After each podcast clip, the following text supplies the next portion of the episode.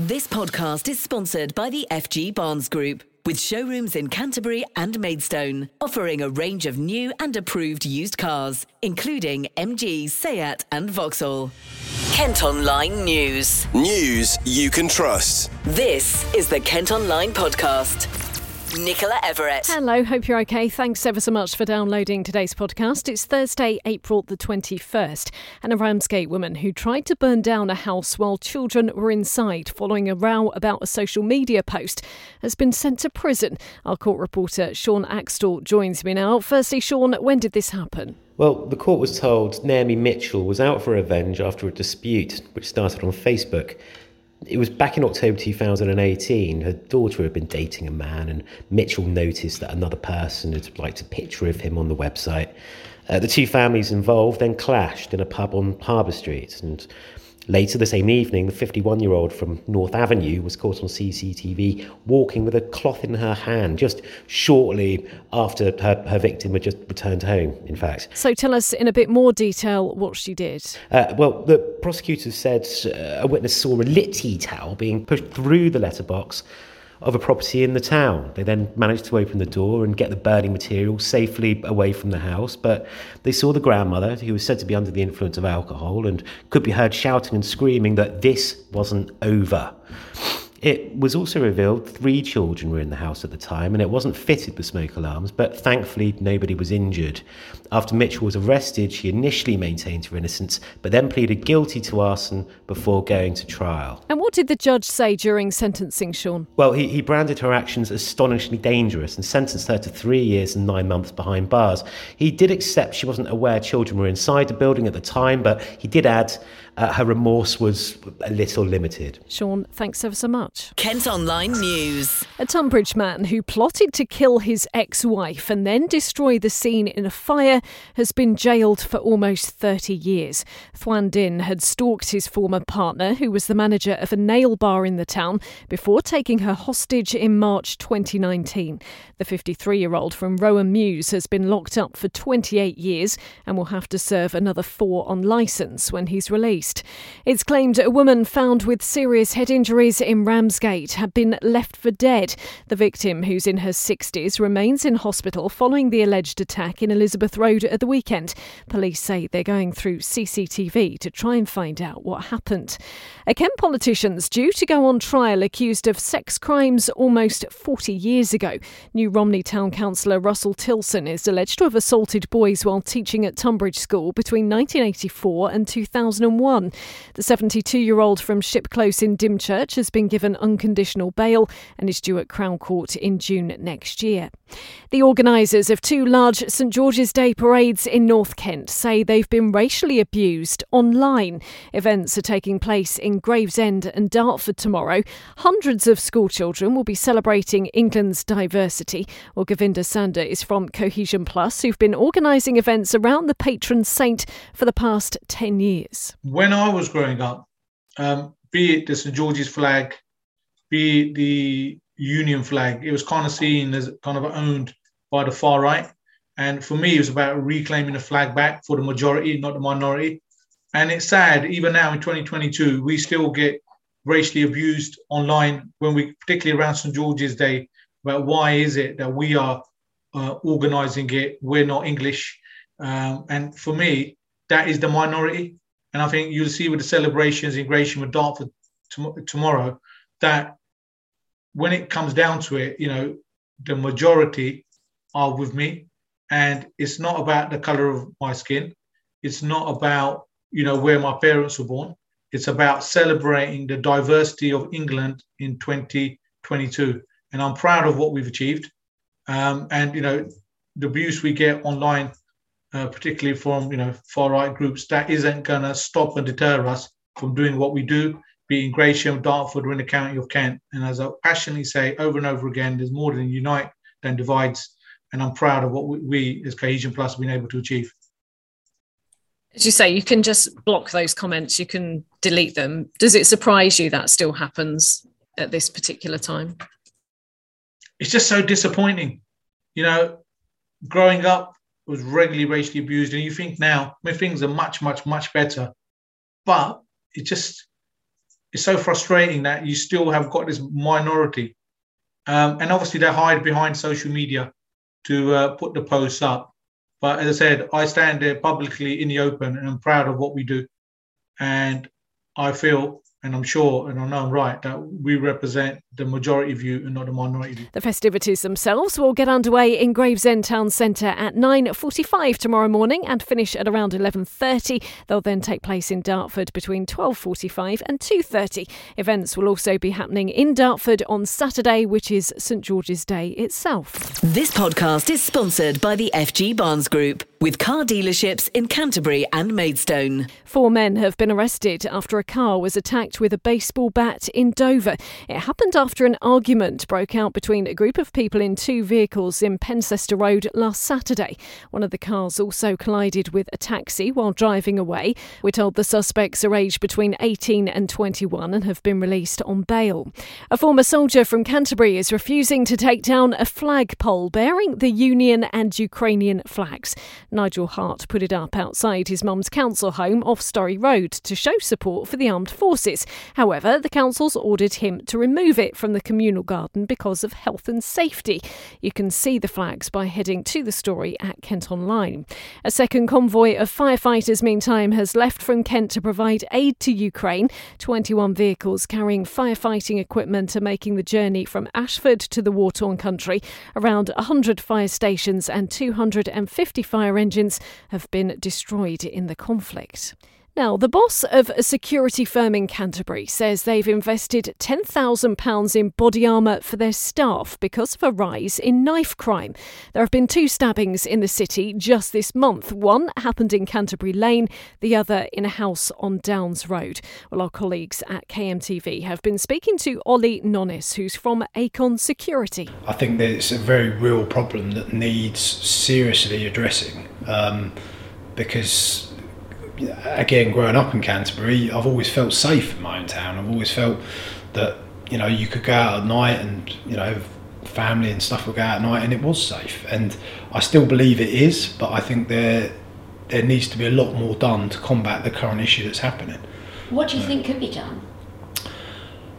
It's an, it, it's it's something that everyone says, and it, it really would be uh, an impact, would be having more visible police presence on the streets.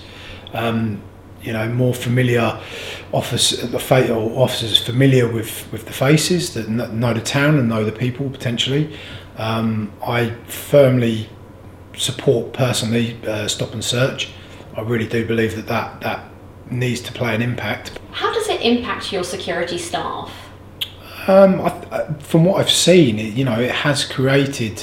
We're always a parent of the, the fears and the, the dangers within the role. That's that's always, you know, we're we're, we're told of that. Um, and I think one of the the things that everyone, a lot of people like working in Canterbury, is they it didn't feel as, let's say, as scary as, well, not scary, but it, it wasn't as worrying to work in Canterbury as it may be some other areas. Um, But I think the dynamic of that has definitely changed. I think it's become more apparent. We've had a lot more staff request um, body armour, so stab vests, um, because of the, the current rise in what's happening. We've just invested um, nearly ten thousand pounds in body armour um, for for the staff, um, because it's there's not really much we we can do. The, the, the, the problem is there. We're trying to do as much as we can to protect our staff. Um, I think that we, I think, more support in trying to combat it. I mean, we can search everyone coming into venues and we can catch them um, if they've got weapons or anything else like that. But fundamentally, the back end process, the police, C P S, um, need to be addressing it in a more serious manner. You, you mentioned one incident where you did detain someone with a weapon. Mm. Um, can you tell me briefly a little bit about that? I can, yeah. Um, so we... We were. It was. It was a certain night, and um, as we do on, on sort of every night, really, searching people come to the clubs. A male was searched with a backpack as he came to the club.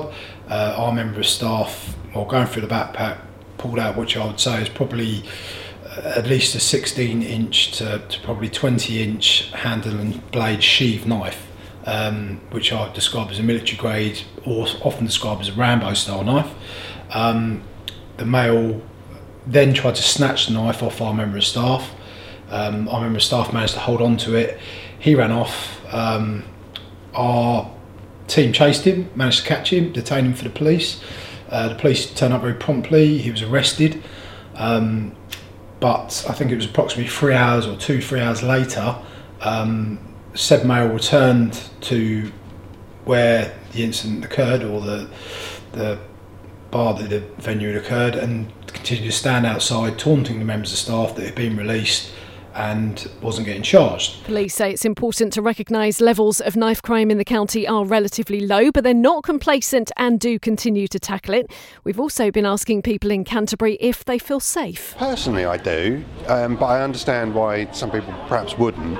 Um, also as well, I can't remember the last time I saw a policeman on the high street. Daytime, yes. Evening, probably wouldn't go around on my own, so... Yes, on the whole I do, um, but I think the city has got a problem with homelessness. And you can watch K M T V's video report and let us know what you think about knife crime in Kent by heading to the story and commenting at Kent Online. Kent Online reports. Concerns have been raised about unsanitary and inhumane conditions at a traveller site near Ramsgate Port. Local councillors say Portaloos are being left unemptied for weeks, overflowing bins not collected, and children have to walk miles to find somewhere to wash. The two families who are there have now launched a judicial review over their treatment. Thanet Council and K C C have been asked for a comment. Now, not brilliant news for drivers today. Operation Brock is going to remain in place on the M twenty until after the May Day bank holiday. The Kent Resilience Forum, who are the people in charge of planning for emergencies in the county, say cross-channel capacity is still down by about a third because P and O Ferries services remain suspended. It is hoped the decision to keep Op Brock until at least May the second will prevent major lorry queues in the county, though. A Thanet man who suffered years of abuse as a child has bravely spoken to the Kent Online podcast today and urged all of us to report it if we think a youngster is in danger. It says new figures from the N S P C C show there were an average of fourteen referrals every day to authorities in London and the South East last year to investigate concerns about child abuse and neglect. Well, Sam suffered at the hands of his adoptive father for nine years while his mum was working night shifts.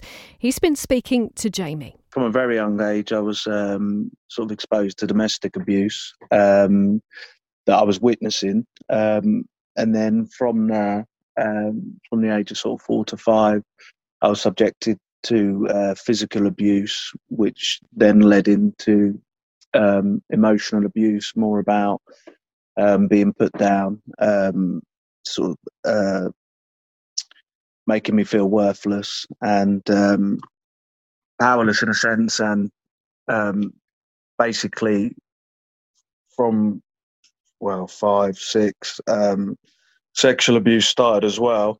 Um, and then all of this was going on at home. But I guess from a young age, um, I thought this was kind of normal. Um, and I wasn't, it wasn't until sort of going around friends' houses and witnessing what a normal Um, sort of household um, was like, I didn't um, really understand what was going on in mine and, and how that could be different from anyone else's. So I guess I kind of thought that this was going on everywhere. Um, so never did it appear to me at the time um, that I needed to say anything. Um, and I guess this went on for a good, well, from my earliest memories of three to four up until sort of fourteen when I eventually spoke out myself, um, this was this was happening. And what advice then on, on that point would you have for others who might find themselves in a vulnerable situation now? Yeah, I'd say for anyone in um, a vulnerable situation, I think it's vital. I think time is a massive factor. And I think the earlier you can get an intervention or try and reach out, um, speak to a reasonable, uh, responsible adult, or, you know, get get hold of a phone, you know, call call the N S P C C, you know, reach out for that kind of referral, try and get that help. It's it, it's just about as quick as you can do it. It's got to be as soon as you can. Don't leave it. Don't leave it a day. I think time's so valuable. And I think going forward as a young person to kind of get that help earlier and trying to get the ball rolling. Sure, and, and on that point then, what advice would you have for adults who maybe have concerns about a child they suspect is in a in a similar situation? I think everything has to be taken seriously, and I think you have to understand that um, although some things can be mistaken, or, you know, it can seem like someone's behaving in a way, you know, withdrawal and stuff like that, you know, someone's not. I think you have to address this, you know, raise that concern. I think you can reach out to the N S P C C and, you know, you can ask if you're unsure. I mean, it, it's it's okay not to know. Um, and I think you can get you get that advice, get get a better understanding. And I, I think you've got, it's just being aware of if in any doubt and in any shape or form that you feel that something might be going on, that you have to raise that concern. Because the same with, it's just how valuable time can be in a situation and how not leaving someone to be in a vulnerable and in, in harm's way. I think it's just so vital that the smallest, you know, whatever you think is the smallest minute detail, raise it, log it, you know, get that information there, report it and reach out and then uh, try and get the help and support. Well, the N S P C C is urging anyone with concerns about a child, even if they're unsure, to contact their helpline to speak to one of the charity's professionals. You can call oh eight oh eight, eight hundred, five thousand. That's oh eight oh eight, eight hundred, five thousand. You can also email help at n s p c c dot org dot u k. That's help at n s p c c dot org dot u k. Kent Online reports. Elmer has packed his trunk and is heading for a tour of Kent. One of the elephant sculptures that was part of the art trail in Maidstone last summer will be taken out to visit other parts of the county over the next six months. Some of the places you can see it include Lenham, Staplehurst, Marden, Headcorn and Yalding. There's a last-ditch attempt to save a cafe at Leybourne Lakes Country Park near Snodland. It's being forced to close to make way for a new one, which is costing eight hundred thousand pounds to build. Well, they've launched another petition to allow them to move, which has the backing of local M P Tracy Crouch. If you head to Kent Online today, you can see pictures of a Medway pub that's been given a makeover by its new owners. A young family took over running the Ship in Lower Upner earlier this year. It's been given a new play area, colourful beach huts and a marquee in the garden. And the Kent Online podcast has been told hundreds of applications have been submitted for street parties in Kent to celebrate the Queen's Platinum Jubilee. Kent County Council have received a total of five hundred ninety-eight applications for road closures over the long weekend in June. K C C got rid of the fee for road closures in the county to allow more people to celebrate, and the deadline to put in an application was the end of March. Well, today Her Majesty is celebrating her ninety-sixth birthday. There's been a forty-one gun salute in London's Hyde Park, while the Duke and Duchess of Cambridge have called her an inspiration. Kent Online Sport. Cricket, and Kent have welcomed Hampshire to Canterbury for their latest game in the county championship. It follows their defeat to Lancashire last time out and a draw with Essex in their opening game of the season. And in tennis, Kent's Emma Raducanu has been in action at the Stuttgart Open. She thrashed American Storm Sanders six one, six two yesterday to set up a tie with German player Tamara Korpach. Well, that's all from us for today. Thanks ever so much for listening. Don't forget you can follow us on Facebook, Twitter and Instagram. Plus, you can also get access to the ad-free Kent Online premium site. To do that, you need to subscribe. Just head to kentonline.co.uk forward slash subscribe. And whilst you're on the site today, you can read our latest Eat My Words food review. News you can trust. This is the Kent Online podcast. This podcast is sponsored by the F G Barnes Group, with showrooms in Canterbury and Maidstone, offering a range of new and approved used cars, including M G, Seat and Vauxhall.